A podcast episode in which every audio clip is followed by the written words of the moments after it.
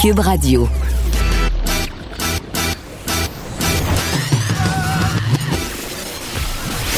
Pour elle, il n'y a jamais de mauvaise question. De 13 à 15. Les effronter. Avec Geneviève Peterson.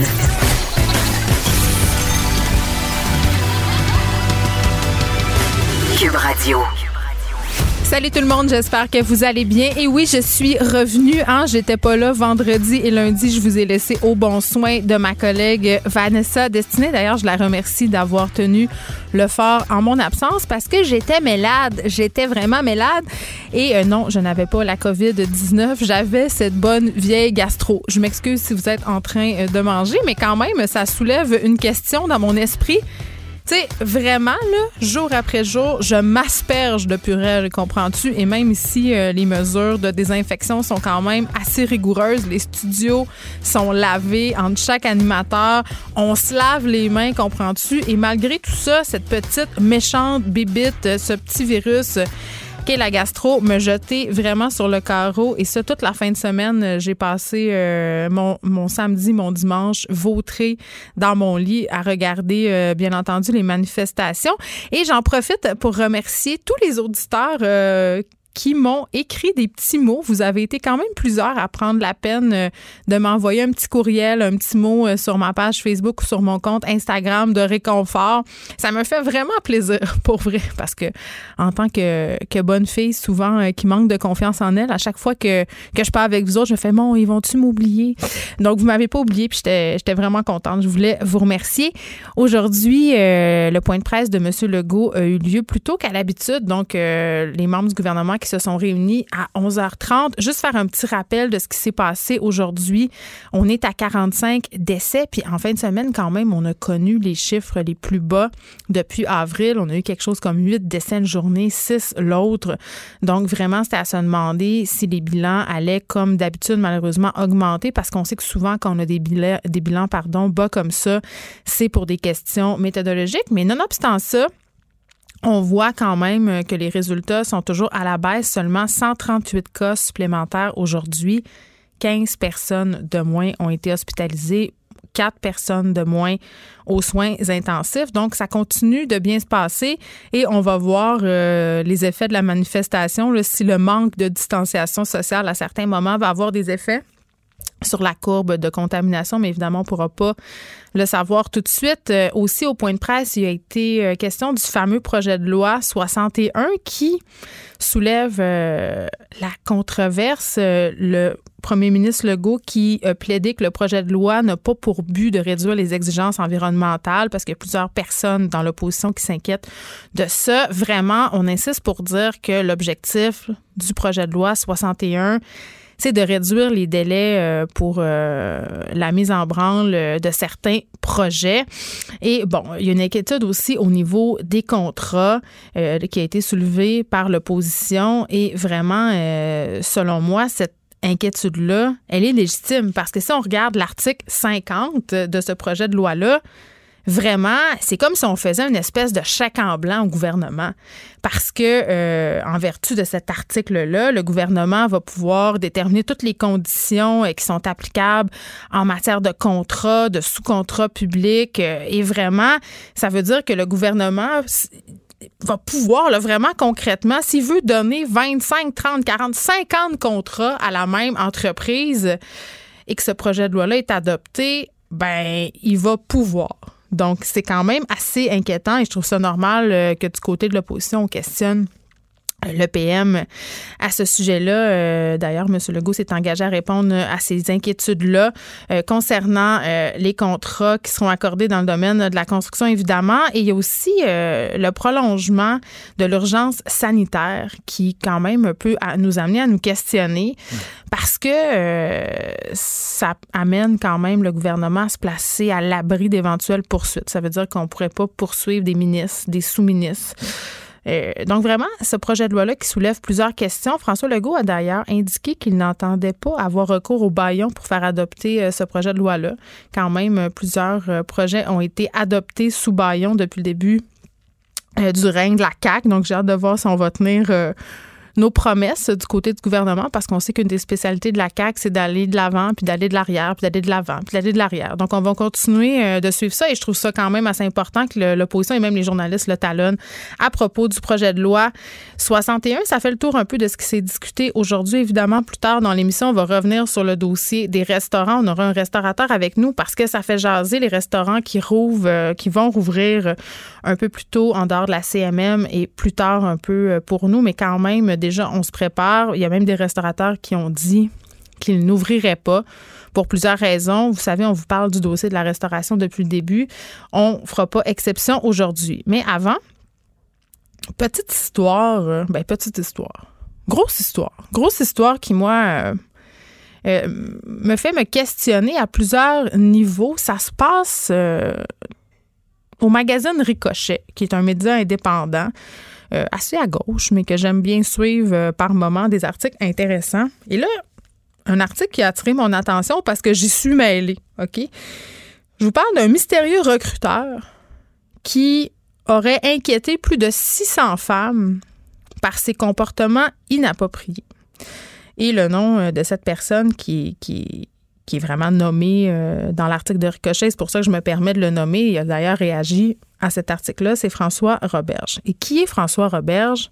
À ne pas confondre avec Jean-François Roberge, qui est le ministre de l'Éducation. Euh, c'est le président de l'organisme Réseau Québec Monde. C'est un ancien membre actif euh, aussi du PQ qui s'est beaucoup, beaucoup impliqué au sein du Parti québécois à une certaine époque animateur aussi de plusieurs émissions à Radio Ville-Marie. Et là, où est-ce que je m'en vais avec ça? C'est qu'on lui reproche justement euh, d'avoir approché des femmes, de les avoir sollicitées de façon inadéquate. Et tout ça commence le 27 mai dernier. En tout cas, pour moi, là, je suis au travail ici. Je regarde, je suis en train de préparer l'émission et je vois popper quelque chose sur mon Facebook, un groupe Facebook secret, là, comme il y en a plusieurs, dont vous faites peut-être partie, vous aussi, là, que ce soit euh, des groupes Facebook euh, de gens qui tripent la même affaire. Bref, un, groupe Facebook secret. Et là, euh, je prête pas trop attention, mais plus la matinée avance, plus je vois d'invitations à ce groupe-là et plus je vois le nombre de membres de ce groupe-là augmenter. Donc là, je suis curieuse et je clique et je vais voir. Et là, il est question de François Roberge. C'est un groupe qui vise à dénoncer ces agissements. au début, je suis comme, bon, il faut faire attention avec ça, il faut être excessivement prudent, mais ce groupe-là, en une semaine, était rendu à 600 femmes. 600 femmes qui partageaient leurs expériences, leurs témoignages avec cet homme-là. Et vraiment des témoignages qui, avec, tu sais, il y avait des recoupements, il y avait des choses en commun. Euh, des femmes assez jeunes, là, 18 à 35 ans, qui avaient été contactées par François Roberge via Facebook pour la plupart du temps. Puis vraiment, l'objectif de ces contacts-là, c'était de proposer à ces femmes-là de joindre à des projets internationaux, des missions internationales féministes. Donc, ça fait environ 10 ans que François Roberge approche des femmes de, de divers milieux, euh, en utilisant plein de stratagèmes pour les inviter à participer à ces activités-là, des activités qui sont organisées par Réseau Québec Monde. C'est un organisme de tourisme politique dont il est le président. Et là, par ailleurs, on l'a déjà reçu ici à l'émission, François Roberge, pour nous parler de tourisme politique. Il avait conduit un groupe pour assister au référendum en Écosse. Il était question aussi d'un voyage pour aller assister aux élections américaines. Donc, on l'avait reçu parce que euh, le tourisme politique Écoutez, moi, je trouvais ça très, très intéressant.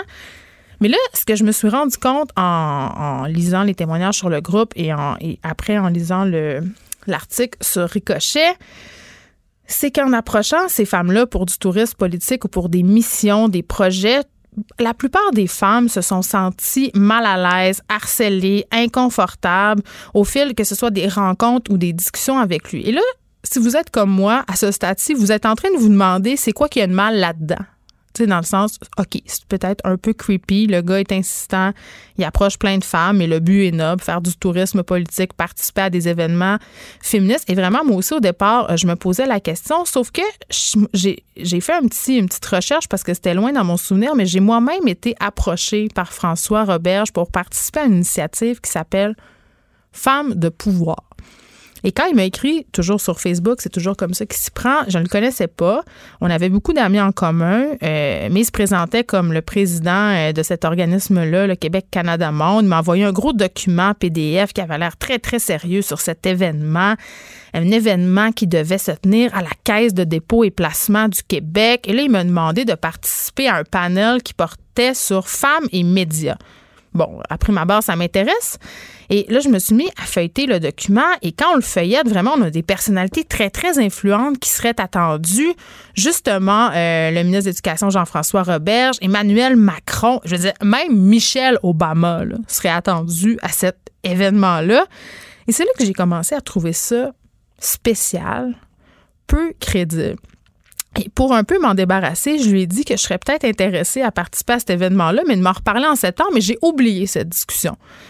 En attendant, le groupe Facebook dont je vous parle est né et je me suis rendu compte qu'il utilisait mon nom, qu'il utilisait le nom aussi de plusieurs de mes collègues journalistes, des femmes, euh, d'animatrices, de politiciennes, de politiciens pour attirer du financement et des participants.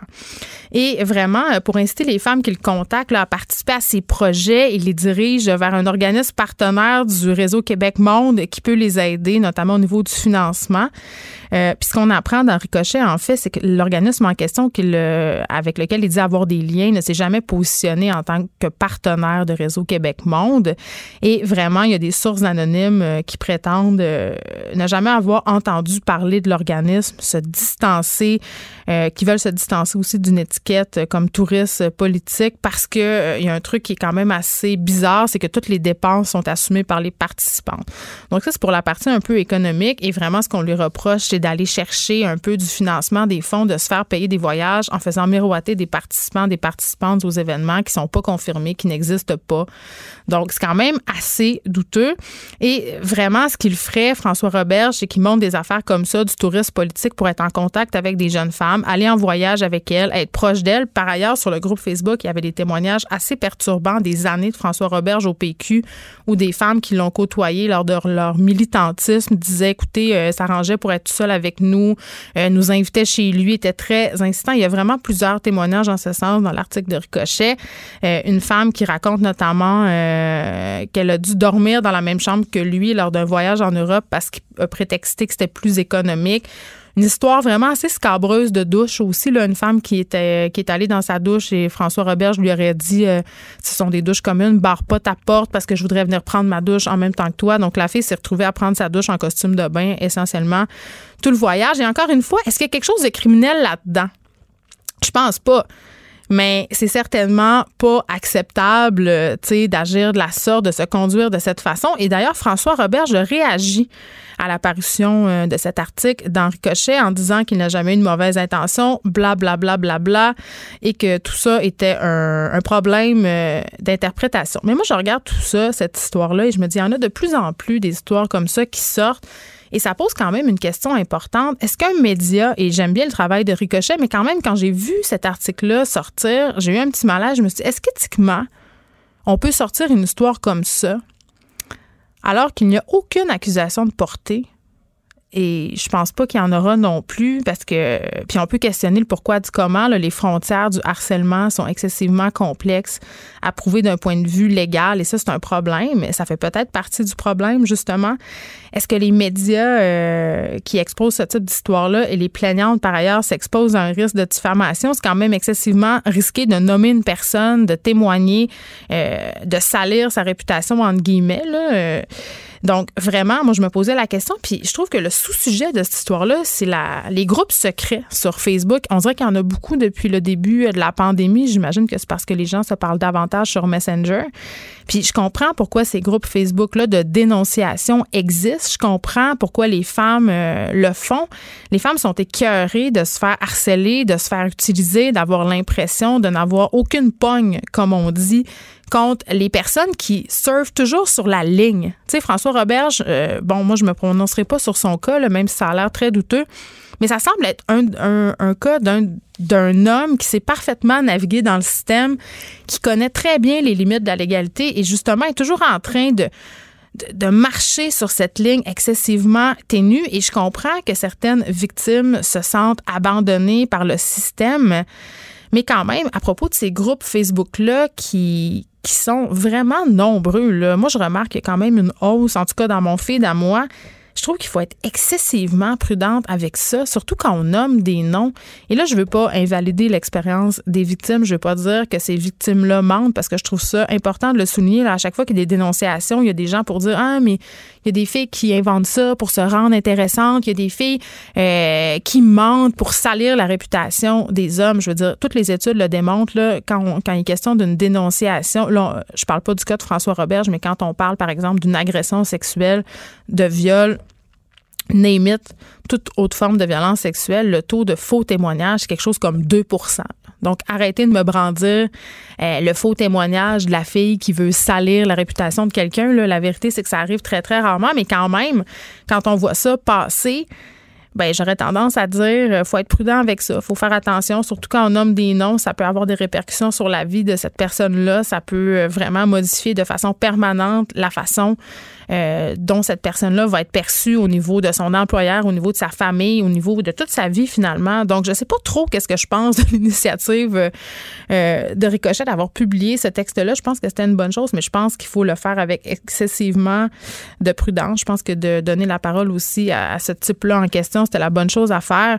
Mais ça, ça témoigne quand même d'une écœur en titre et d'un manque dans notre système de justice, dans nos lois aussi, euh, pour que des femmes en soient rendues à, régler leurs comptes sur Facebook, à instaurer en quelque chose, en quelque part, un système de justice populaire. En tout cas, je trouve que c'est excessivement inquiétant. Les effronter. Deux heures où on relâche nos bonnes manières.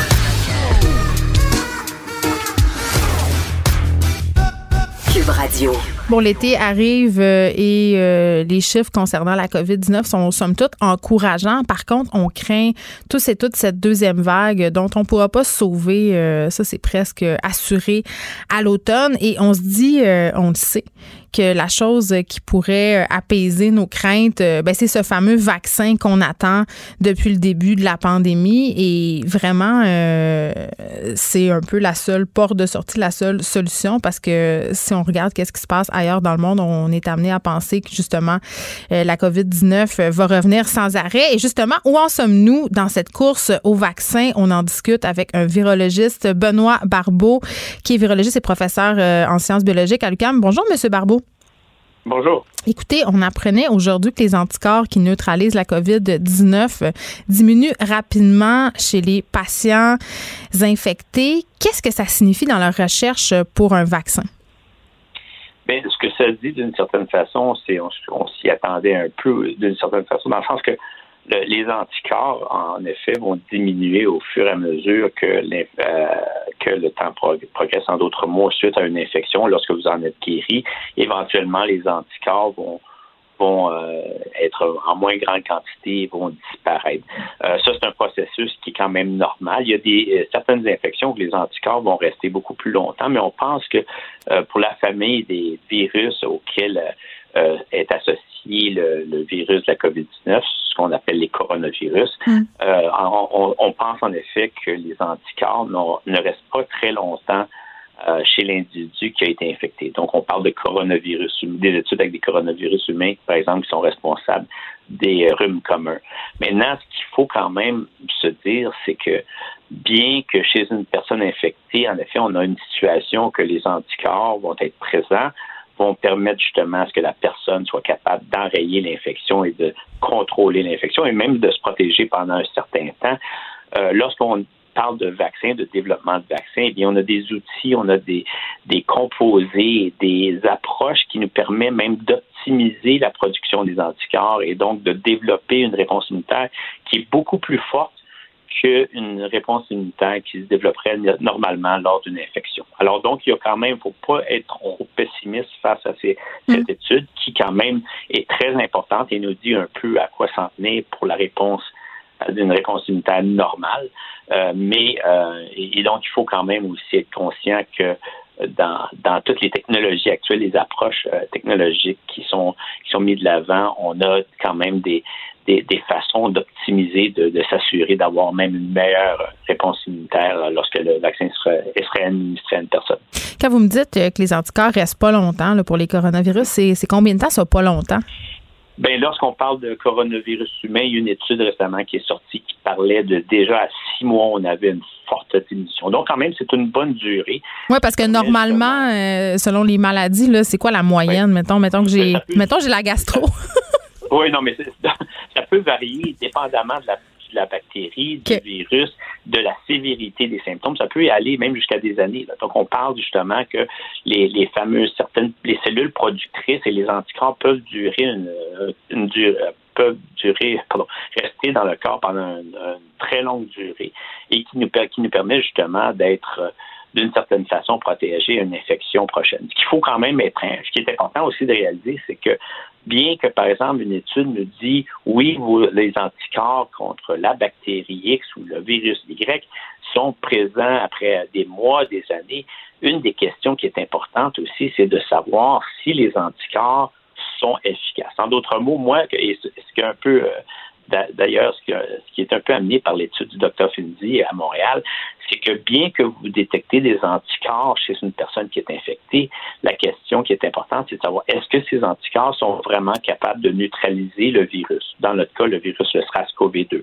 Hmm. Parce que la présence d'anticorps n'est pas garante d'une protection pour autant. Donc, d'une part, ça dépend de la quantité de, l'anticorps qui est présent, mais aussi si c'est des anticorps qui sont très bons, qui sont qui permettent justement de se lier très efficacement à la composante du virus qui lui permet d'infecter la cellule. Donc, c'est quand même des éléments qui sont très importants pour déterminer si vraiment une personne va être vraiment plus ou moins bien euh, armée face à une prochaine infection. Et c'est pour ça aussi que les, les, approches vaccinales, justement, mises sur les composantes qui devraient être préférentiellement ciblées par, le, par la réponse immunitaire, de sorte que les anticorps que vous allez, vous allez produire vont être euh, sélectionnés d'une certaine façon pour bloquer quand même sélectivement et efficacement l'entrée du virus. Donc, c'est des approches qui nous permettent, qui permettent aux chercheurs d'optimiser ces, conditions, d'avoir des, formules euh, vaccinales qui sont gagnantes.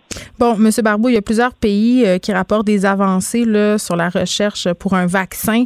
Là, où est-ce qu'on en est en ce moment? Puis, tu sais, on lit un peu partout, là, euh, peut-être qu'on aura un vaccin dans un an, d'autres disent deux ans. moi, quand je dis ça, je me dis, on est dessus, je sais pas, est-ce que c'est utopique de penser qu'on aura un vaccin d'ici un an ou deux? Est-ce que les chercheurs semblent être sur le, bord, justement, de trouver la solution? C'est très difficile à dire parce qu'évidemment, c'est un processus qui est quand même long, bien qu'on l'a vraiment accéléré. Euh, les, différentes étapes qui doivent être franchies, on a quand même fait en sorte qu'on euh, peut les, franchir plus rapidement.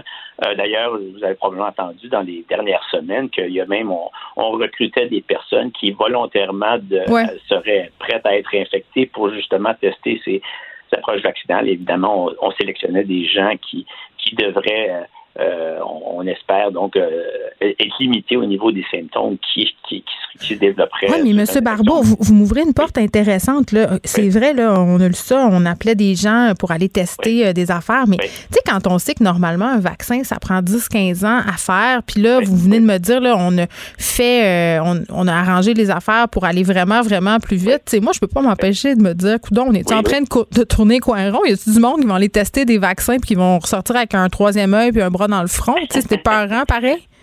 Non, ben, ben c'est parce que c'est évident que cette approche-là est très longue. Et puis, euh, on, a, on, y va justement euh, de façon très lente. Euh, je crois qu'il y a quand même beaucoup d'efforts en ce moment en recherche qui sont accentués dans le développement du vaccin. Donc, on met plus de personnes, on met plus de ressources. Et puis, on est capable justement, et en gardant au maximum justement, non seulement l'efficacité, mais aussi la, les, aspects de, diminuer l'aspect toxique, de toxicité des. parce que les anti-vaxxers, ils s'énervent le poil des jambes en ce moment. Là. Ben, ben, je, comprends, mais n'empêche que c'est clair quand même que y a, les tests sont faits euh, de façon assez rigoureuse mm. pour justement éviter qu'une catastrophe euh, nous, tombe dessus. Mais euh, alors, il y a quand même un compromis qui en ce moment qui a été qui est instauré et dans lequel justement on fait quand même il, y a, il y a quand même des phases cliniques 1, 2 et 3 qui sont mm. essentielles justement pour s'assurer qu'il n'y a pas des, effets secondaires importants dans, les différentes formulations de vaccins qu'on va tester et aussi déterminer si en effet l'approche vaccinale est, efficace. Maintenant, on peut au moins se réjouir que les, il y en a quelques-unes en effet qui ont, franchi les phases cliniques. Un, ce qui veut donc dire que sur un, nombre d'années qui est testé, donc il y a eu euh, euh, des, effets secondaires très limités ou absents. Et maintenant, il y en a même qui sont au niveau phase clinique 2, mais aussi surtout phase clinique 3. On parle de Moderna qui se positionnait entre fait autres. 3, on est rendu compte. 3, c'est on teste sur les humains? C'est comment ça marche? Ben, non, en fait, les phases cliniques sont tous testées sur les humains, mais de différentes façons. Et phase clinique 3 euh, cherche à vraiment clairement déterminer si le vaccin, en effet, va clairement protéger une personne qui a été infectée, euh, euh, donc qui est avec le, chez qui on a administré le vaccin versus une personne contrôle, un placebo, qui n'a pas reçu le vaccin et vérifier si en effet d'une part, euh, il, y a, une efficacité, ou même plutôt, devrais-je dire, euh, une administration qui se fait avant infection. Donc, voir si le vaccin protège contre l'infection. Alors, vraiment, c'est la dernière étape où on détermine si le vaccin est vraiment efficace. Et puis, euh, c'est surtout, je dois l'avouer, pour la phase clinique 3, vérifier, et non pas chez les personnes infectées, mais vérifier si on peut protéger d'une infection une personne qui n'est pas infectée et, hmm. et, vérifier donc dans le temps si elle sera protégée. Donc, il y a vraiment différentes étapes et on les franchit, mais c'est clair qu'on essaie d'accélérer le processus en ce moment. Vous, euh, M. Barbeau, euh, vous diriez combien de temps avant un vaccin? Ah eh bien, euh, moi, je peux vous dire que si optimiste, si on pourrait être optimiste, un vaccin serait. Ah, vous me faites comme le gouvernement, une courbe optimiste puis une courbe pessimiste, c'est ça qui se passe? Oui, OK. Ben, ben, ben, disons, moi, je, je veux vous dire, avant 2021, je crois qu'on peut, on peut oublier. Ben, il y en a en effet qui parlaient même de l'automne, hmm. mais je pourrais me tromper. Alors, vous savez, je veux dire, c'est mon, mon opinion personnelle. Vous devez attendre avant 2021. Alors, être très optimiste en début 2021, mais autrement, ça pourrait aller hmm. justement au cours de 2021. Euh, toutes les, possibilités sont malheureusement présentes. Il ne faut pas oublier qu'on qu'on a affaire à un nouveau virus. Il y a différentes approches vaccinales qui sont dans l'air, certaines qui n'ont pas encore été euh, utilisées pour, pour les infections bactériennes virales euh, chez l'humain. Donc, c'est des processus, des procédés qui sont très nouveaux, très innovateurs, mais il faut attendre justement de voir les derniers résultats, particulièrement celle en phase clinique 3. Bien justement, c'est un nouveau virus et ça prend du temps à développer un vaccin. Est-ce que ça se peut que c'est un virus avec lequel on devra apprendre à vivre? Est-ce que ça se peut vivre avec le, le coronavirus, la COVID-19, ou ça prend absolument un vaccin? Bien, je, crois que, évidemment, euh, il y aura un moment... Euh, ou que euh, les, il y aura les formulations vaccinales, justement, on, verra à quel point qu'on pourra y arriver, mais euh, il y aura justement un, point important où que on aura à accepter, oui ou non, si en effet il y aura justement resurgence euh, saisonnière de, de, de cas d'infection. Alors, dans ce cas-là, dans ce contexte-là, euh, vous allez avoir plus de personnes qui vont être infectées. Et ce qui peut arriver, c'est qu'en effet, à un moment donné, le virus pourrait éventuellement avoir de la difficulté à se propager si vraiment un pourcentage de personnes au niveau de la, du pays, de la province est infecté. Vous savez, si vous avez 70% des gens qui ont été infectés, et si en effet ces gens-là sont protégés, encore là, ça dépend du temps de protection. De l'étude. Justement, si on a vraiment une protection, là, à ce moment-là, on pourrait éventuellement justement arriver à à, vivre avec, mais même que ce virus-là éventuellement disparaît. Autrement, bien, vous savez, les virus, il y a d'autres virus avec lesquels on vit présentement. Avec, donc, on parle justement de, du virus d'influenza qui est récurrent toutes les années. Euh, ça pourrait devenir aussi banal que ça? Oh, je ne sais pas à quel point ça pourrait devenir banal. C'est sûr qu'on voit justement en ce moment qu'on a beaucoup de cas d'infection. il y a quand même un nombre important de personnes qui ont des symptômes sévères, qui, qui, requièrent, des traitements, des soins intensifs. Mais autrement, euh, on parle beaucoup d'approche vaccinale, mais il faut aussi prendre en considération tout ce qui se développe en ce moment en termes de, d'agents antiviraux. Alors, ça se peut aussi que, euh, bien que on met beaucoup d'efforts au niveau de tout ce qui est formulation vaccinale, qu'il y ait des agents antiviraux, euh, évidemment probablement pas l'hydroxychloroquine, mais euh, d'autres agents antiviraux qui se développent et qui démontrent justement des efficacité et qui pourraient nous permettre justement de, comme vous dites, en guillemets, vivre avec euh, c'est un virus SARS-CoV-2 qui, devrait, qui deviendrait à ce moment-là plus saisonnier. Et on va garder l'espoir. Benoît Barbeau, virologiste. Merci de nous avoir parlé. J'en profite pour vous dire euh, qu'en ce moment ont lieu les funérailles euh, de George Floyd. Donc, vous pouvez regarder ça. C'est en direct et c'est quand même très, très émouvant. On voit les membres de sa famille masqués. Certains euh, portent des photos de lui sur ce masque. Et je souligne quand même au passage que les funérailles ont lieu, ont lieu pardon, au lendemain de la comparution pour la première fois devant la justice du policier accusé de son meurtre. Les effronter. Avec Geneviève Peterson. Les vrais enjeux. Les vraies questions. Vous écoutez Les effrontés. Bon, la grosse annonce cette semaine, c'était la réouverture euh, des restaurants à l'échelle du Québec. C'était très, très attendu. Et là, euh, bon, évidemment, les restaurants en dehors de la CMM pourront rouvrir euh, leurs portes dès le 15 juin. De notre côté, on doit attendre, c'est un peu traditionnel, une minute, pas une minute, mais une semaine plus tard. Donc, ça nous amène au 22 juin. Mais quand même, certains restaurateurs se demandent s'ils pourront vraiment rouvrir leurs portes avec les mesures de distanciation et les mesures d'hygiène imposées par la santé publique. Euh, on va parler tout de suite à Marc-Olivier Frappier, chef copropriétaire du Mont-Lapin. Bonjour, Marc-Olivier. Bonjour. Bon, ben écoute, est-ce que vous allez rouvrir? Ça, c'est la question. On va rouvrir la, grande question. Euh, oui, vous vous la posez, là, encore. Vous n'êtes pas sûr. On se, la pose, on se la pose beaucoup. Euh, est-ce qu'on va réouvrir? Est-ce qu'on veut réouvrir? Absolument. Euh, je crois que vous connaissez bien notre établissement. On est quand même un restaurant qui est euh, très petit. On a 1000 pieds carrés. Euh, on, accueille environ une trentaine de clients d'habitude. Alors, c'est sûr que quand on a attendu les nouvelles hier, la première chose qu'on a faite, on a sorti nos nos repas mesurés, puis on est allé au restaurant, commencer à mesurer des deux mètres entre les tables, voir ce que ça a besoin, ce que ça leur l'air. c'est sûr qu'on attend encore un peu plus d'informations avant de prendre euh, une décision concrète. Est-ce qu'on veut ouvrir? Absolument? Est-ce qu'on veut recevoir nos clients et un peu revivre un genre de, vie normale un peu de, de restaurateur? On a vraiment hâte. On va, devoir avoir besoin d'un petit peu plus d'informations. Euh, il, il, était dit des choses hier sur, au niveau des terrasses. Ouais. Euh, c'est sûr que nous, ça va être un, facteur décisif étant donné que le restaurant est très petit. Ben c'est ça, tu sais, le Mont Lapin, euh, c'est un restaurant qui est situé dans le quartier Villeray à Montréal. Vous l'avez dit, là, c'est un petit restaurant. Euh, puis oui, je le fréquente assez souvent. On se connaît, on va pas se faire de cachette. Euh, tu sais ce qui est le fun dans ce type de restaurant-là, parce que vous n'êtes pas les seuls, justement, c'est la proximité, c'est le fait que ça soit crowded, c'est le fait que ça soit petit, c'est le fait aussi euh, d'avoir une relation de proximité avec son serveur, sa serveuse. Puis, tu sais, je regardais ça, euh, Marc-Olivier, ce qui va être imposé au restaurateur, puis je le comprends, là.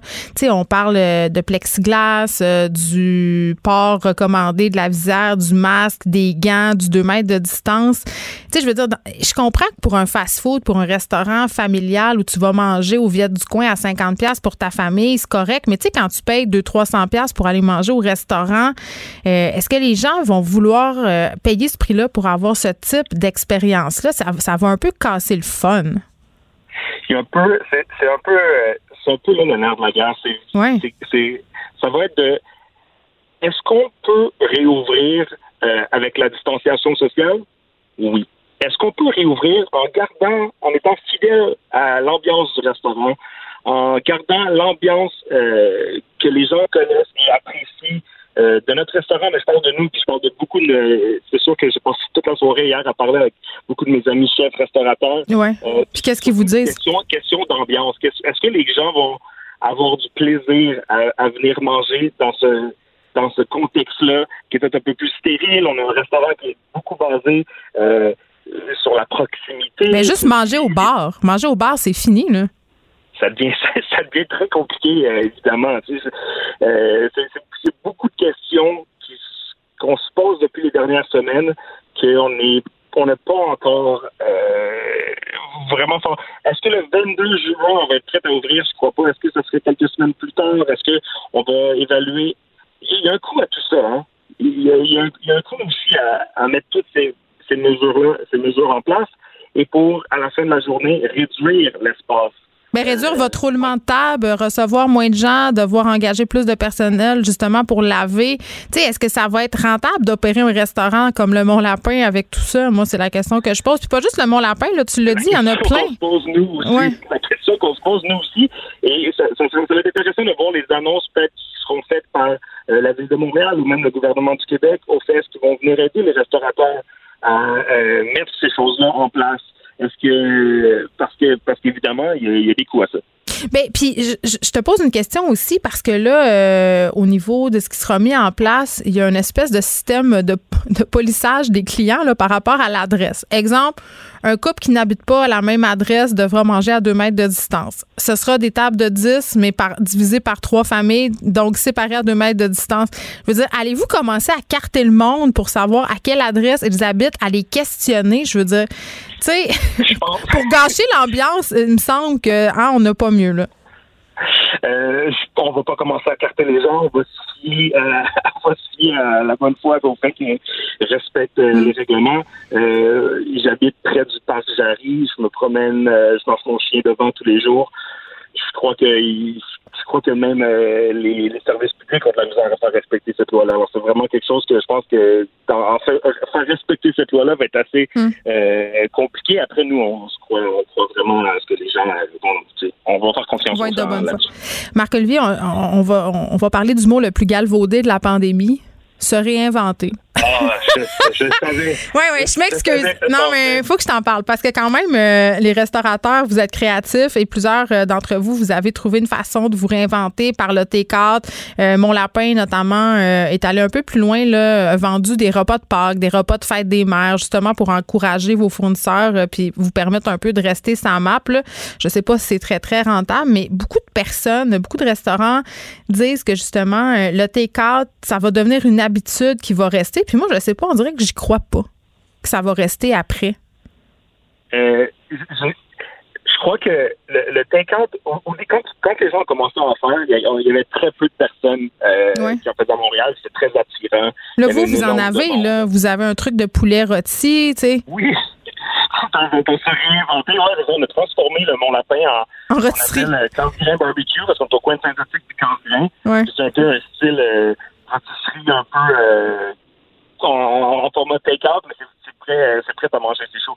Mais ça, ça pour dire que euh, je sais pas si le take-out va être encore attirant quand que les restaurants vont être ouverts. Parce que moi, ce qui m'attire dans les restaurants, c'est euh, oui, la bouffe. Puisque, en fin de compte, quand on parle de take-out, on parle de un, un, un aspect du restaurant qui mm. est l'aspect nourriture. Mais il y a beaucoup plus. Il y a l'aspect service, il y a l'aspect ambiance, il y a l'aspect musique, il y a l'aspect sommellerie, il y a l'aspect bouffe qui fait partie de ça. Mais dans la formule T4, euh, il y a seulement un de ces aspects-là, et je crois que les gens s'ennuient, et les gens, nous incluant nous et notre équipe, hmm. euh, de toutes les autres parties de la restauration.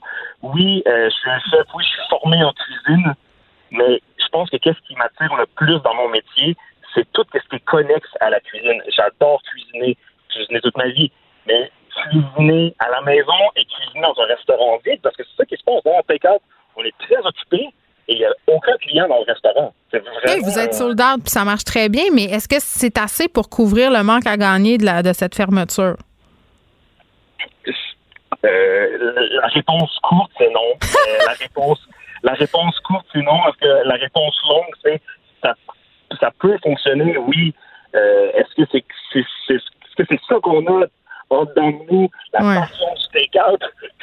non, il, manque, il manque. Passion T4. Euh, hein, c'est ça, passion T4. Ça marcherait euh, super sur les réseaux sociaux, euh, je, note ça.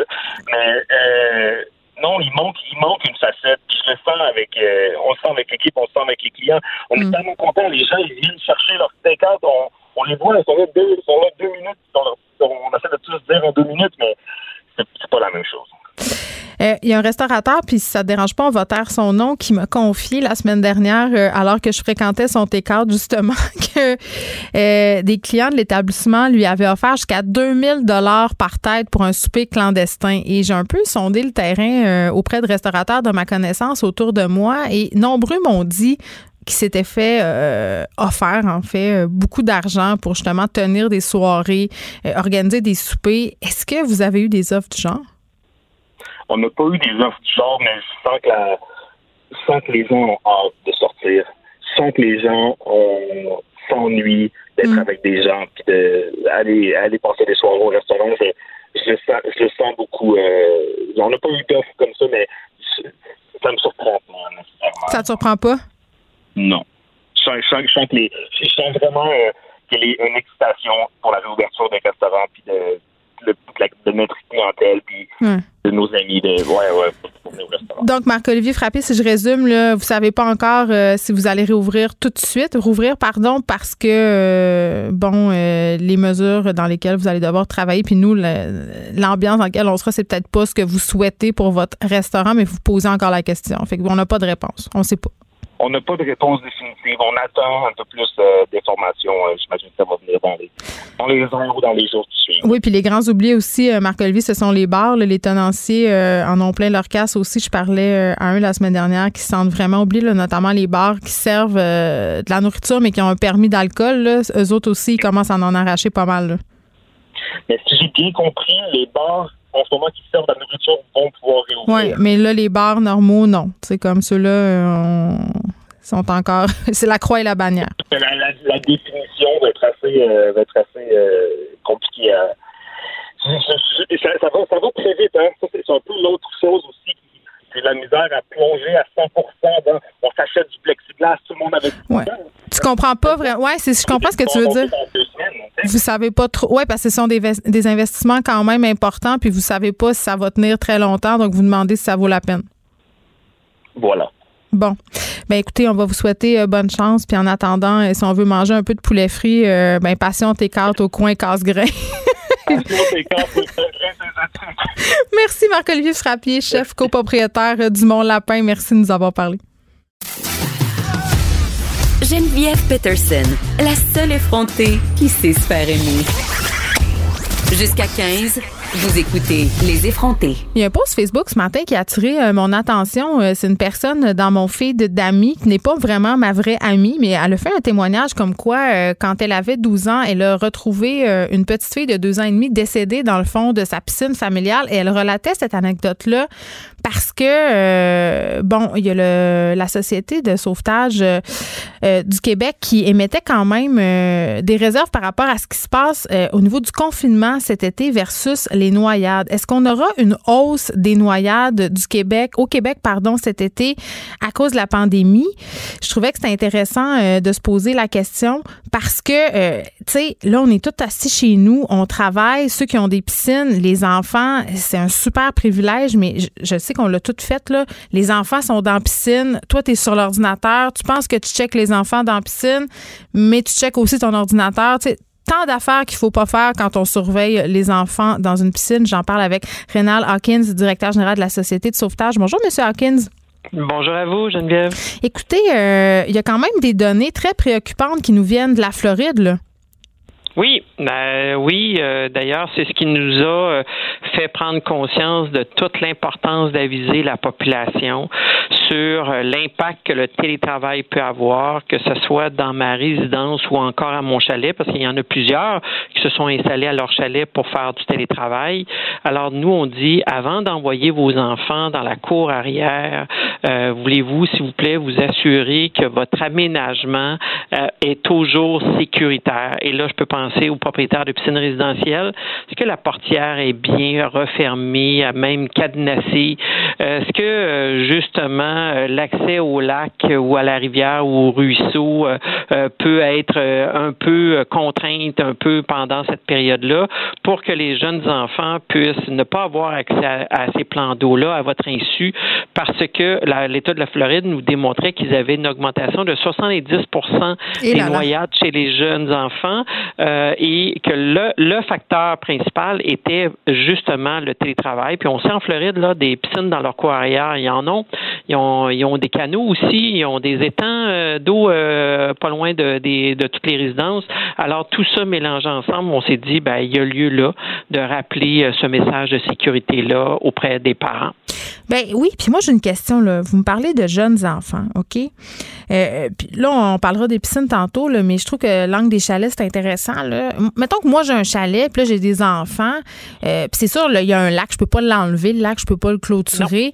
Est-ce que ça veut dire euh, dans le fond, à partir de quel âge je peux laisser des enfants vaquer à leurs occupations sur le terrain, euh, bien entendu en leur ayant donné toutes les consignes de sécurité relatives au lac, c'est-à-dire vous n'allez pas dans le lac sans surveillance. Vous comprenez ce que je veux dire? C'est quoi un jeune ben, enfant? le, parallèle que je vous ferai, là, c'est les jeux de la rue.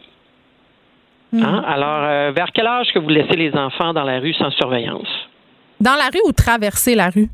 Non, ben là, on va parler de traverser la rue, là. Mais, moi, je parle pas d'aller, je parle pas d'aller dans le lac, là. Je parle de jouer sur le terrain. Non, non, mais ce que, ce que, ce que je veux dire là-dedans, là, c'est que, euh, dans le fond, euh, dès que l'enfant apprend à marcher, OK, on lui donne déjà la consigne. Tu ne peux pas traverser la rue sans prendre maman ou papa par la main. Un enfant de 3 ans, on s'entend que s'il voit un chat l'autre bord, il va y aller.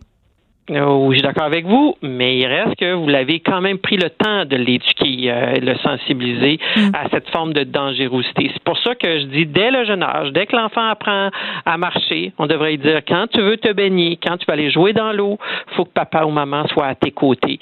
Euh, retenez l'expression que si l'enfant n'est pas à la portée de la main, c'est parce qu'il est déjà trop loin. Euh, mais encore là, est-ce que je vais laisser mes ados euh, s'amuser dans la piscine ou dans le lac?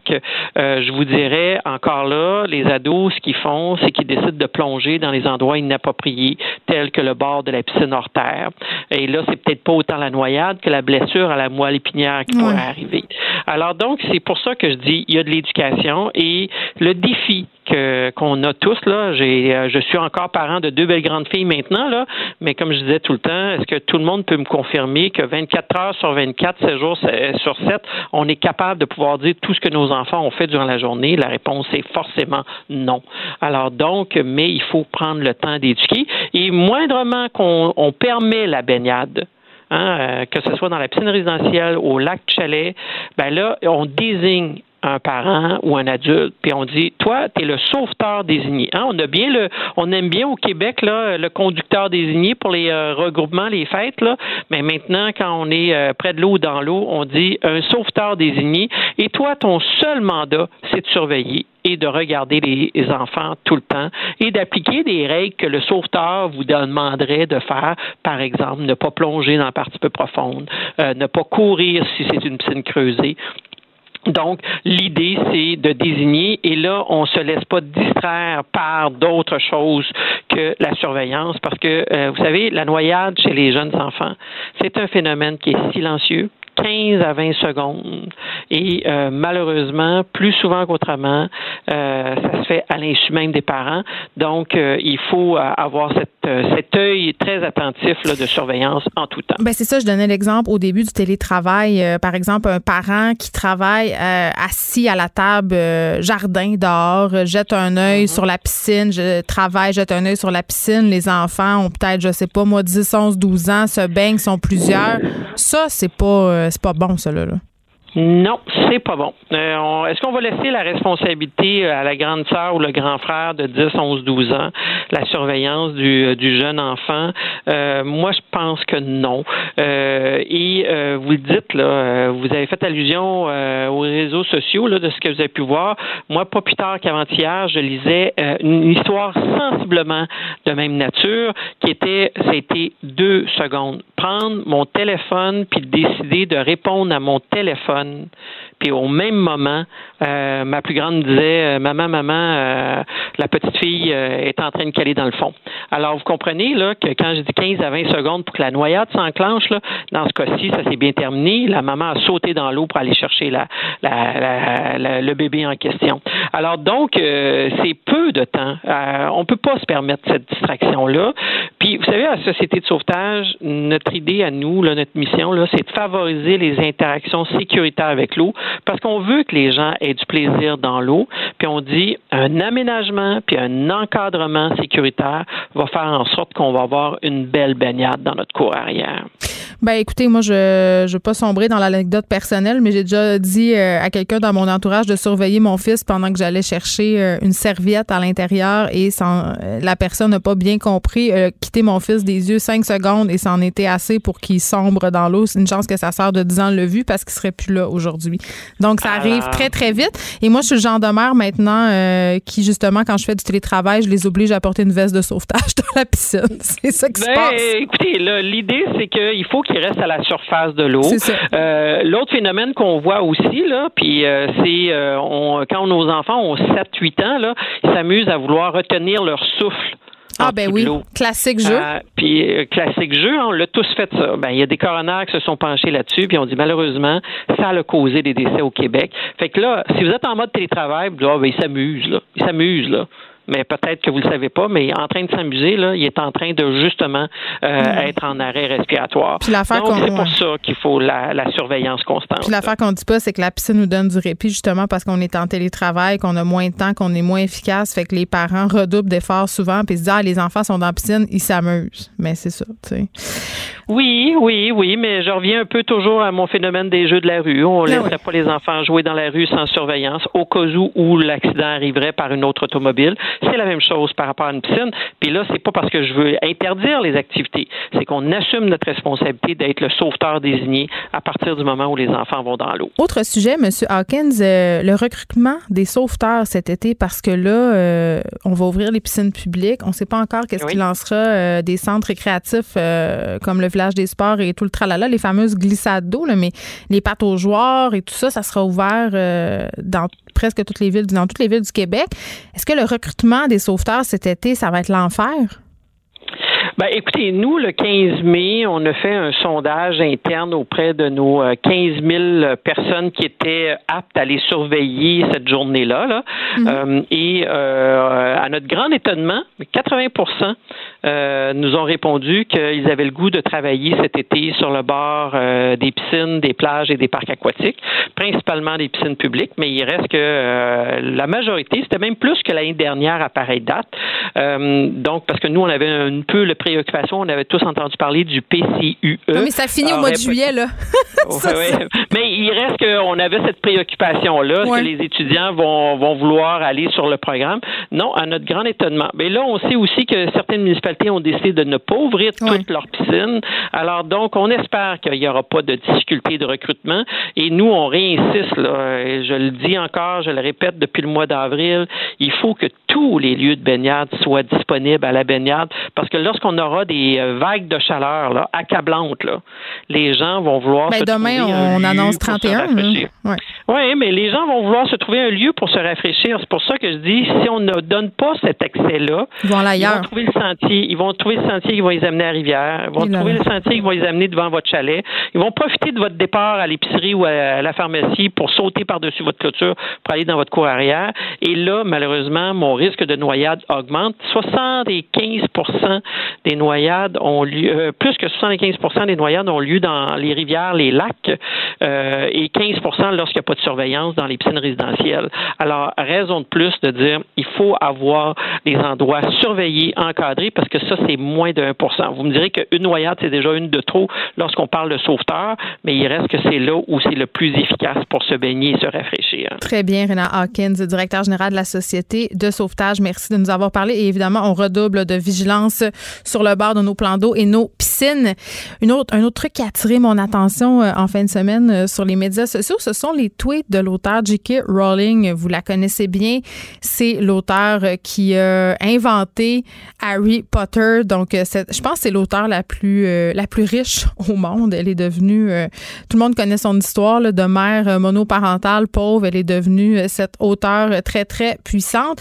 Mais elle suscite la controverse souvent J.K. Rowling par rapport à ce qu'elle dit. C'est une femme assez space, assez bizarre. Euh, on sait pas trop avec elle sur quel pied danser. Et là, samedi, elle a fait des tweets qui ont été jugés transphobes par plusieurs de ses fans, même que l'acteur qui incarne Harry Potter dans les films, Daniel Radcliffe, s'est élevé contre ses tweets en disant ça n'a aucun sens, ce sont des tweets transphobes. Et vraiment, là, je vous raconterai pas toute la saga parce qu'il y a eu plusieurs tweets, mais ce qui a déclenché euh, cette histoire-là, en fait, euh, c'est euh, des tweets par rapport à une initiative pour créer un monde post-COVID plus égalitaire. Puis elle a fait un tweet sur les gens qui ont les personnes qui sont menstruées. OK, là ça a l'air super compliqué. L'initiative s'appelait Créer un monde post-COVID plus égalitaire pour les personnes qui ont leurs règles. Et là, ça se voulait inclusif euh, comme titre euh, d'événement et ça n'a pas plu à J.K. Rowling. Elle a répondu Les personnes qui ont leurs règles, je suis sûre qu'on avait un mot pour désigner ces personnes avant que quelqu'un m'aide. La euh, femme, femme, film, évidemment, c'est une traduction de l'anglais. Elle ironisait sur le fait qu'avant, ça s'appelait des femmes, les personnes qui avaient leurs règles. Donc, ce qu'on lui reproche, en fait, à J.K. Rowling, c'est d'assimiler les femmes aux menstruations, euh, alors a plusieurs hommes transgenres euh, qui ont leurs règles et a plusieurs femmes qui n'ont pas leurs règles. Donc, elle trouvait ça un peu, euh, un peu transphobe, un peu non inclusif. et là, elle, au lieu de reconnaître peut-être qu'elle s'était mis, le, on peut pas dire le clavier dans la bouche, mais bref, que peut-être qu'elle avait tweeté un peu vite. Elle en a rubarré une coupe, notre J.K. Rowling. Elle dit euh, Vous êtes capable d'imaginer tout un monde de magie, mais vous ne pouvez pas imaginer que les hommes trans existent. Ça, c'est des, internautes qui lui ont répondu ça. Donc, vraiment, ça l'a soulevé euh, l'ire et l'opprobre. Euh, et vraiment, c'est pas la première fois qu'elle se place dans une situation comme ça. Et elle persiste et signe. Bon, elle a publié dimanche là, des petits tweets très, très. qui se voulaient d'excuses, mais que je qualifierais d'excuses très, très, très tiède parce qu'évidemment, euh, même le, le, crew de son propre film s'était reviré contre elle, comprends-tu? Fait que je pense qu'elle avait pas ben, ben le choix, mais elle est allée d'une espèce de de tirade sur l'amour entre et le sexe entre les personnes du même sexe et l'attirance. En tout cas, je, je vous lis pas là, son tweet parce que ça, on va s'empêtrer euh, les pinceaux, mais euh, à mon sens, euh, ça n'a rien arrangé, surtout pas le moment où elle a dit Je respecte le droit de toutes les personnes trans, je connais des trans et je les aime. Tu sais, c'est comme l'équivalent de dire Moi, je suis pas raciste, j'ai un ami noir. C'est un peu ça qu'elle a fait, J.K. Rowling. Donc, hein, pas bravo, J.K. Rowling, pour cette énième sortie transphobe euh, parce que je vous rappelle quand même euh, qu'elle a déjà eu des propos transphobes il y a quelques années. En 2019, euh, par ailleurs, ça lui était arrivé aussi. Donc peut-être que comme plusieurs personnes pendant la pandémie, deux conseils pour Madame Rowling qui nous écoute assurément. quand tu bois trop de vin, tu tweets pas. Puis, tu sais, parlant de peut-être, tu sais, tourner son clavier cette fois ou son téléphone ou juste aller prendre une petite marche avant de faire euh, des tweets qu'on pourrait avoir euh, à regretter le lendemain. Geneviève Peterson, la seule effrontée qui sait se faire aimer. Jusqu'à 15, vous écoutez Les effrontés. Je ne sais pas si vous avez vu passer la vidéo euh, de cet homme de 75 ans à Buffalo blessé par la police. Euh, on le voit au sol, la tête en sang, euh, blessé par le SWAT. Donald Trump qui dit que c'est un coup monté. Hein? En tout cas, je voulais juste vous le dire. Trump dit que c'est un coup monté. OK. La COVID-19 affecte beaucoup, beaucoup, beaucoup de sphères euh, de l'existence et affecterait peut-être aussi la parentalité. Euh, c'est du moins ce qu'un nouveau projet de recherche tentera d'examiner. Ce projet de recherche-là, ça s'appelle euh, Cocoon Accueil et on essaie de voir en fait si les soins, le soutien qui, est reçu, qui sont reçus par les parents durant la grossesse et aussi après la naissance d'un enfant pendant la pandémie a été changé, modifié. Je parle tout de suite avec Francine de Mont qui est professeure en sciences infirmières et aussi titulaire de la Charte de recherche du Canada sur la santé psychosociale des familles.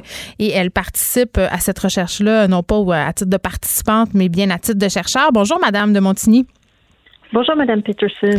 Écoutez, euh, bon, ce projet de recherche-là, quand même, je le trouve intéressant parce que euh, c'est clair que les parents, la façon dont la parentalité va se vivre, la grossesse, l'accueil d'un enfant, ça va euh, indubitablement être changé par cette pandémie-là. Qu'est-ce que vous cherchez à, à, savoir en particulier avec, avec cette recherche? En fait, euh, c'est ça. L'étude a pris son origine d'une étude en Italie euh, qui avait été réalisée auprès de femmes enceintes et de nouvelles mères, qui a mis en évidence euh, les effets de la crise de la pandémie sur l'anxiété des mères, puis les inquiétudes que les mères avaient, que les futures mères avaient. Et les chercheurs, Dr. Alfredo Vanecci, est ressorti de, a fait comme constat qu'il fallait aussi s'intéresser au point de vue euh, des pères et des couples de même sexe et hmm. aller plus loin que examiner la santé mentale, mais regarder des choses sur lesquelles on pouvait agir. Et on s'est interrogé avec la direction de la la santé mère-enfant du ministère de la Santé, on s'est dit il y a des changements dans la manière que les soins sont offerts aux parents. Hmm. Euh, dans le contexte de pandémie, il y a des rendez-vous qui se tiennent en ligne versus être en personne. Il y a des rendez-vous qui sont reportés. Comment c'est vécu par les parents? On a des parents qui nous disent des bons des bonnes retombées du fait qu'ils ont eu l'impression de faire un cocon avec les infirmières et les médecins au moment de la naissance, ou même au retour à la maison, ne pas pouvoir être en contact avec les grands-parents puis la famille, ça leur a permis de se replier sur un cocon familial, alors que pour d'autres, ça a créé une situation d'isolement euh, vraiment importante. Alors, ce qu'on veut par l'étude, c'est donner la parole aux parents qui, qui nous disent qu'est-ce qu'ils ont vécu comme expérience pour qu'on puisse être mieux outillés, euh, mieux préparés pour la prochaine vague. Si ce n'est pas une prochaine vague de COVID, ce que tout le monde attend présentement, hmm. on ne sait pas quand est-ce qu'elle va arriver, mais on se dit qu'elle va arriver. Mais c'est certain qu'il y aura d'autres. On a eu la H1N1, la H2N5, on a eu le SARS, on a la COVID. C'est certain que c'est pas quelque chose qui est unique euh, la pandémie actuelle dans le profil des véhicules des familles au Québec ou ailleurs. Fait qu'on veut être mieux préparé pour les accompagner euh, pour que ce soit l'expérience euh, la moins euh, traumatisante possible, la plus enrichissante possible dans les circonstances. Mais je trouve ça intéressant ce que vous dites, Madame de Monsigny, notamment sur les effets positifs du confinement sur le cocon familial. Est-ce que le fait d'être confiné peut avoir des effets positifs sur le lien d'attachement? tu sais, je pense entre autres peut-être parfois aux papas qui doivent retourner au travail plus rapidement, donc participent moins aux soins, passer un certain nombre de semaines. J'imagine que rester à la maison, ça change la dynamique familiale et la façon dont ce lien-là se déploie, se développe? En fait, c'est ça qui est la particularité de notre étude, c'est qu'on ne s'intéresse pas juste aux retombées négatives en termes de dépression ou d'anxiété qu'on s'attend à trouver, mais on s'intéresse aussi à savoir est-ce que les gens sont plus heureux, est-ce que ça les a rapprochés, est-ce qu'ils ont découvert des choses, des, qu'ils aimaient faire ou est-ce qu'ils font plus de choses? Est-ce qu'ils ont, eu plus de temps pour se préparer à l'arrivée de l'enfant? Fait que c'est des questions comme ça qu'on les invite à, nous partager puis à nous, à nous dire. Et qu'est-ce qu'ils ont apprécié dans les services qu'ils ont eus, de la manière que ça s'est déroulé? Euh, ils ont la possibilité, c'est des questionnaires en ligne, donc ils peuvent le remplir euh, chez eux euh, à leur rythme. Mais il y a des petites cases aussi s'ils veulent nous raconter des anecdotes plus particulières. On a déjà des parents qui nous ont répondu, dire, hey, c'est le fun de pouvoir dire qu'est-ce qu'on a vécu puis d'avoir des petits espaces où des fois on peut raconter une histoire. Alors, hmm. c'est ça qui nous intéresse pour mieux comprendre puis être mieux préparé pour accompagner euh, peut-être ces mêmes parents-là dans deux ans ou trois ans hmm. lors de la naissance d'un autre enfant, on ne sait pas. Euh, Madame de Montigny, vous êtes chercheuse euh, au plan euh, de la santé psychosociale des familles. Tantôt, vous me parliez d'isolement. C'est sûr qu'il y a des retombées positives, mais c'est clair qu'au niveau de la montée de l'anxiété, de la dépression, du sentiment d'isolement, et ça, c'est pas seulement pour les nouveaux parents, c'est documenté qu'à travers cette pandémie-là, ces indices-là ont, considérablement sont à la hausse. Et là, plusieurs parents se retrouvent peut-être sans réseau de soutien ou isolés. Euh, j'imagine ça que ça vous inquiète comme chercheuse. Il y aura certainement une incidence, par exemple, sur le taux de dépression postpartum? Ben oui, sur le, taux de dépression prénatale et postnatale, et c'est pour ça que l'étude, on l'a réalisée euh, durant la grossesse, mais aussi après la naissance. Et les gens ont la possibilité, euh, s'ils sont présentement enceintes, de participer aux deux volets de l'étude. Donc, une fois que le petit bébé est né, de revenir et de nous raconter comment ça s'est passé. euh, ou des parents qui ont un petit bébé à la maison, puis ça fait deux, trois mois qu'ils sont à la maison avec leur enfant et qui vivent les contre-coups de qu'est-ce que ça a l'air de ne pas avoir le réseau de soutien, que ce soit les grands-parents, les amis autour.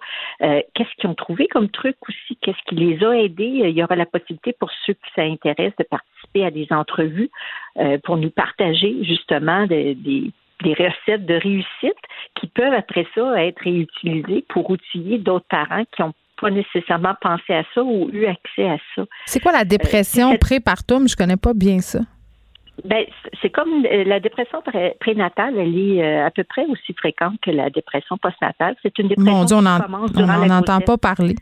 Non, on n'en parle pas beaucoup, mais ce qu'on sait, c'est que nous, on fait des études auprès des parents en général. Donc, on sait que lorsque les parents sont déprimés, que ce soit le père ou la mère, durant la grossesse, ils ont plus de chances de l'être après, la, après la naissance de l'enfant. Hmm. Euh, il y en a pour qui ça se résorbe à la naissance de l'enfant, mais il y en a pour qui ça perdure aussi après la naissance de l'enfant. Puis, on sait aussi, ben, par des études qui ont été faites un peu partout à travers le monde, que lorsque les parents sont déprimés et qu'ils n'ont pas d'aide, euh, ça peut avoir un effet aussi sur le développement de l'enfant en termes de, de l'intérêt du parent de stimuler l'enfant, de jouer avec. Euh, quand tu es déprimé, c'est pas une question de te donner un coup de pied dans le derrière pour être de bonne humeur cette journée-là. c'est vraiment euh, un déséquilibre euh, au plan chimique dans le cerveau qui a besoin d'être rééquilibré. Ça peut l'être soit à travers de la thérapie quand c'est une dépression plus mineure ou à travers de la médication hmm. quand c'est une dépression plus majeure. Alors, oui, ce qu'on a besoin, c'est aussi de mettre en place des mesures pour dépister cette dépression-là durant la grossesse ou après. Et c'est à travers des études et en participant des études comme parents qu'on aide les intervenants, qu'on aide le ministère, qu'on aide les dirigeants à être plus sensibles à, ce vécu-là, puis qu'on le met en évidence pour pouvoir être mieux outillés pour les accompagner.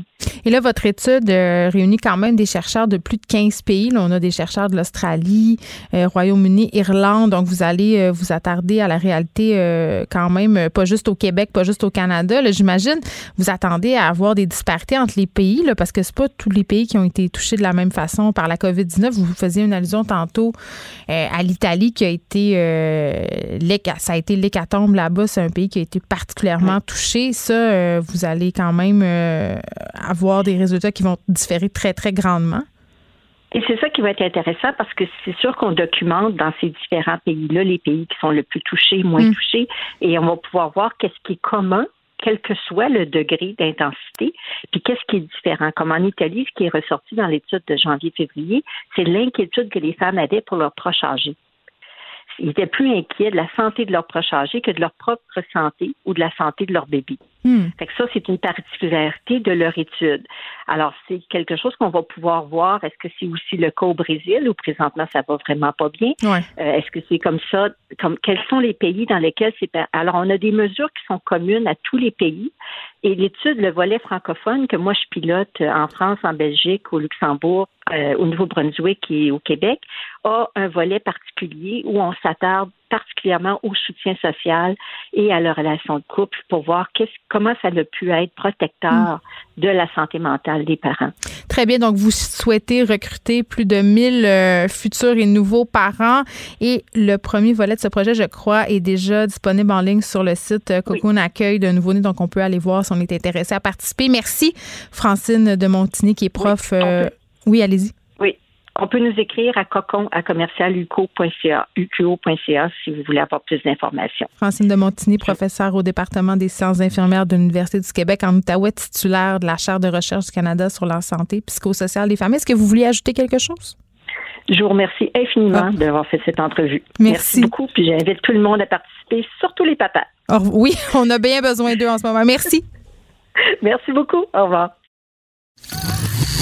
Les effronter. Avec Geneviève Peterson. Les vrais enjeux. Les vraies questions. Vous écoutez. Les effronter. Est-ce que c'est facile de frauder la PCU en ligne? En tout cas, si je me, si je me fie à tout ce que je vois circuler, je crois que la réponse est oui. Et j'en parle avec Damien Bancal, directeur de la cyberintelligence chez 8 Brains. Bonjour, Monsieur Bancal. Bonjour. Écoutez, euh, est-ce que je me trompe en disant qu'il y a du monde qui vont arriver à la fin de l'année avec un bill d'impôt concernant la PCU, puis c'est de cette façon-là qu'ils vont se rendre compte qu'ils se sont fait frauder? à première vue, avec tout ce qu'on est en train de voir et lire, avec des gens qui commencent à découvrir, soit dans leur boîte aux lettres des chèques qu'ils n'ont jamais demandé, soit euh, des informations qui apparaissent sur leur compte, on peut commencer à se poser des questions euh, sur, oui, ils vont se rendre compte qu'il y a eu des problèmes, clairement. Puis, OK, là, moi, je veux comprendre parce que, évidemment, ça nous inquiète euh, depuis le début des annonces de Justin Trudeau. Là, je comprends euh, cette aide-là, elle était la bienvenue. Euh, plusieurs Canadiens en avaient besoin. Par contre, dès qu'on offre une aide gouvernementale, il y a tout le temps des petits ratoureux qui essaient de trouver la faille dans le système. Et là, évidemment, ils ont l'air à l'avoir trouvé, la faille. Même si le gouvernement garde secret le nombre de fraudes, puis par ailleurs, je me demande pourquoi ils le font, pourquoi ils gardent secret euh, le nombre euh, de fraudes. Est-ce qu'il faut comprendre que le système qui a été mis en place par le gouvernement, le système de vérification de dossiers, il est inefficace, M. Bancal? Alors moi, en plus, ce qui est intéressant, c'est que j'ai un regard euh, extérieur. Je viens d'arriver dans, dans, le beau pays, donc je découvre la partie administrative, mais aussi la partie gestion des données personnelles. Êtes-vous découragé?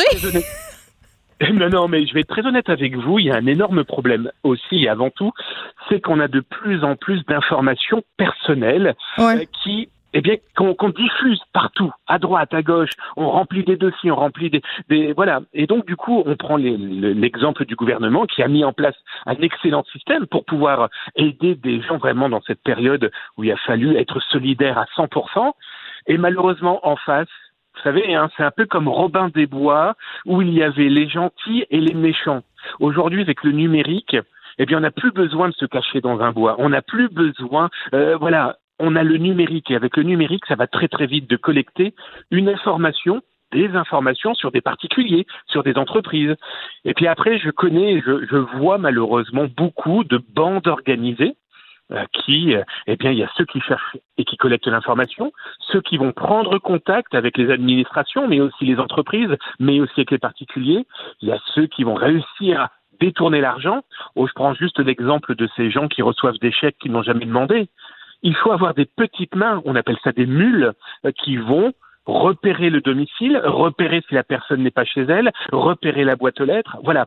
On est dans un monde aujourd'hui digitalisé, numérisé, et les malveillants ont très vite compris qu'ils peuvent intervenir à n'importe quel moment pour profiter d'un système qui est fait normalement pour nous aider. Oui, mais monsieur Banca, OK, il y a des histoires quand même effrayantes. Là. Euh, bon, ici, on a des systèmes euh, en ligne là, pour les déclarations d'impôts et toutes nos communications avec mhm. le gouvernement. Là, pour euh, le fédéral qui gère la PCU, c'est mon dossier avec l'Agence de revenus du Canada. Et là, il y a des fraudeurs qui ont non seulement demandé la PCU au nom des gens, non seulement ça, mais ces fraudeurs-là ont réussi à détourner le remboursement d'impôts de ces personnes-là, les allocations familiales, dans un autre compte de banque, c'est-à-dire pour que les dépôts directs du gouvernement se fassent non plus dans leur compte, mais dans un autre compte ouvert. Comment on peut modifier quelque chose d'aussi sécuritaire euh, qu'un site comme Mon Dossier?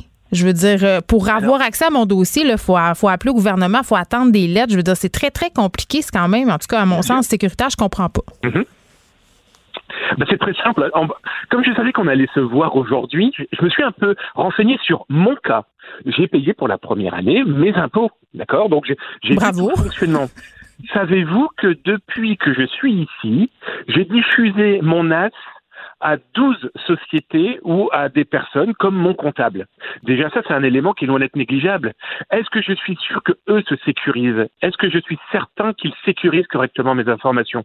Euh, Je ne hmm. reviendrai pas sur les dernières fuites de données au piratage qui ont pu toucher des grosses entreprises, mais aussi des, des associations et qui ont des données personnelles dedans. Aujourd'hui, je surveille plusieurs milliers de groupes pirates avec l'entreprise qui m'emploie. Je suis effaré de voir que ces gens-là arrivent à mettre la main sur les informations, euh, par exemple par un rançonnage, vous savez, les fameux ransomware, mais aussi par l'infiltration d'un site Internet, ou tout simplement par l'ordinateur ou d'un avocat, d'un comptable, euh, de mon dentiste, de mon docteur, parce que j'ai confiance en eux, mais c'est pas leur métier la cyber. Donc, c'est pas nécessairement le site du gouvernement du Canada euh, qui a des failles. Je vais être très honnête avec vous, pour le moment, personne ne peut le savoir. Si je regarde les sécurisations qui ont été mises en place, et moi je les ai vues de mes yeux qui sont un peu particuliers en plus, que ce soit ma banque, que ce soit euh, l'aspect gouvernemental, sauf qu'il y a une top à l'intérieur. Ce qui me paraît de plus en plus compliqué, je pense, vu les structures humaines de sécurité qui ont pu être mm. mises en place.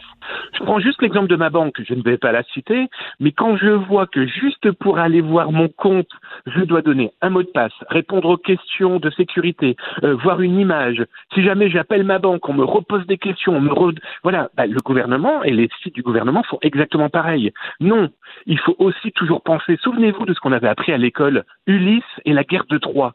À l'époque, il avait pris un cheval de bois, Ulysse. Aujourd'hui, les pirates, ils n'ont plus besoin de bois. Ils n'ont même plus besoin de se déplacer. Et non, ils n'ont qu'à piocher dans les réseaux sociaux. Je vous avais fait un petit, justement, un petit euh, topo en me disant comment je peux collecter des informations d'une personne qui a été piégée. Oh, bah, c'est simple, hein. D'abord, qui elle est. Hein, ça, l'ancien journaliste que je suis, c'est le qui quoi, qui quoi, comment, où qui elle est? Eh bien, je regarde sur ses réseaux sociaux. Donc, retrouver sa date de naissance, euh, ses passions, ça me permettra peut-être de trouver et son mot de passe et éventuellement répondre. Ben voyons, Monsieur Banque, les gens ont des générateurs de mots de passe maintenant. Le Soleil 1, 2, 3, c'est fini, là? Ah ben heureusement que c'est fini à 2-3. Mais un générateur de mot de passe générera une superbe clé pour votre porte blindée. Mais s'il y a des trous tout autour de votre porte blindée, votre mot de passe qui peut faire 50 000 signes ne sert à rien, surtout s'il a été volé par un tiers de confiance qui, euh, vous savez, comme dans le dessin animé de Disney, le serpent qui vous regarde et qui dit et confiance. le pirate, vous savez, il sait ce qu'il fait. Hein. Il va, il sait où trouver l'information. C'est pour ça que c'est aussi à nous, utilisateurs, consommateurs, euh, de faire très attention. Euh, moi, j'ai une question. Pourquoi euh, ils utilisent euh, ces réseaux-là des banques en ligne? Par exemple, Tangerine revient souvent là, dans ces histoires de fraude de PCU. Pourquoi? Ah bah vous savez, on a en face de nous des professionnels de la fraude. Hein. Ils sont aussi bien des professionnels de la communication que du marketing dans le milieu de la fraude. Et donc du coup, qu'est-ce qu'ils font? Ils font une revue de presse. Ils vont regarder les entreprises qu'ils vont pouvoir exploiter à des fins malveillantes. Donc tous ces, ces sites internet, ces banques qui proposent des services très pratiques, très efficaces en ligne, vous savez, c'est malheureusement utilisé aussi par les pirates.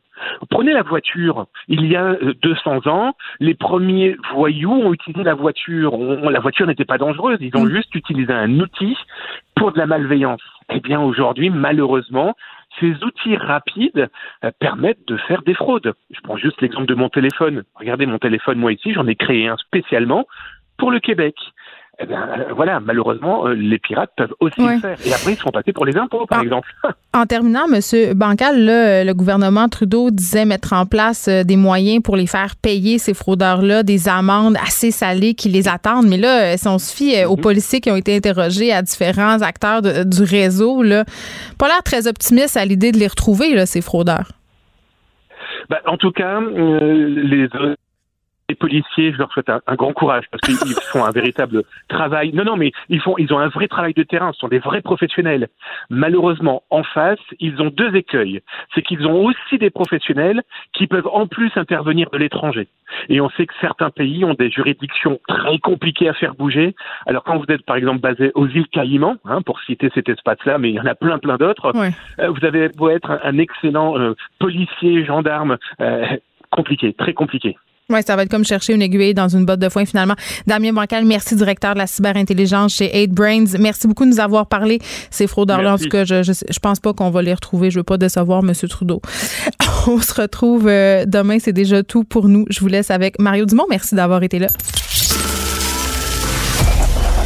Cette émission est maintenant disponible en podcast. Rendez-vous dans la section balado de l'application ou du site cube.radio pour une écoute sur mesure en tout temps. Cube Radio, autrement dit. Et maintenant, autrement écouté.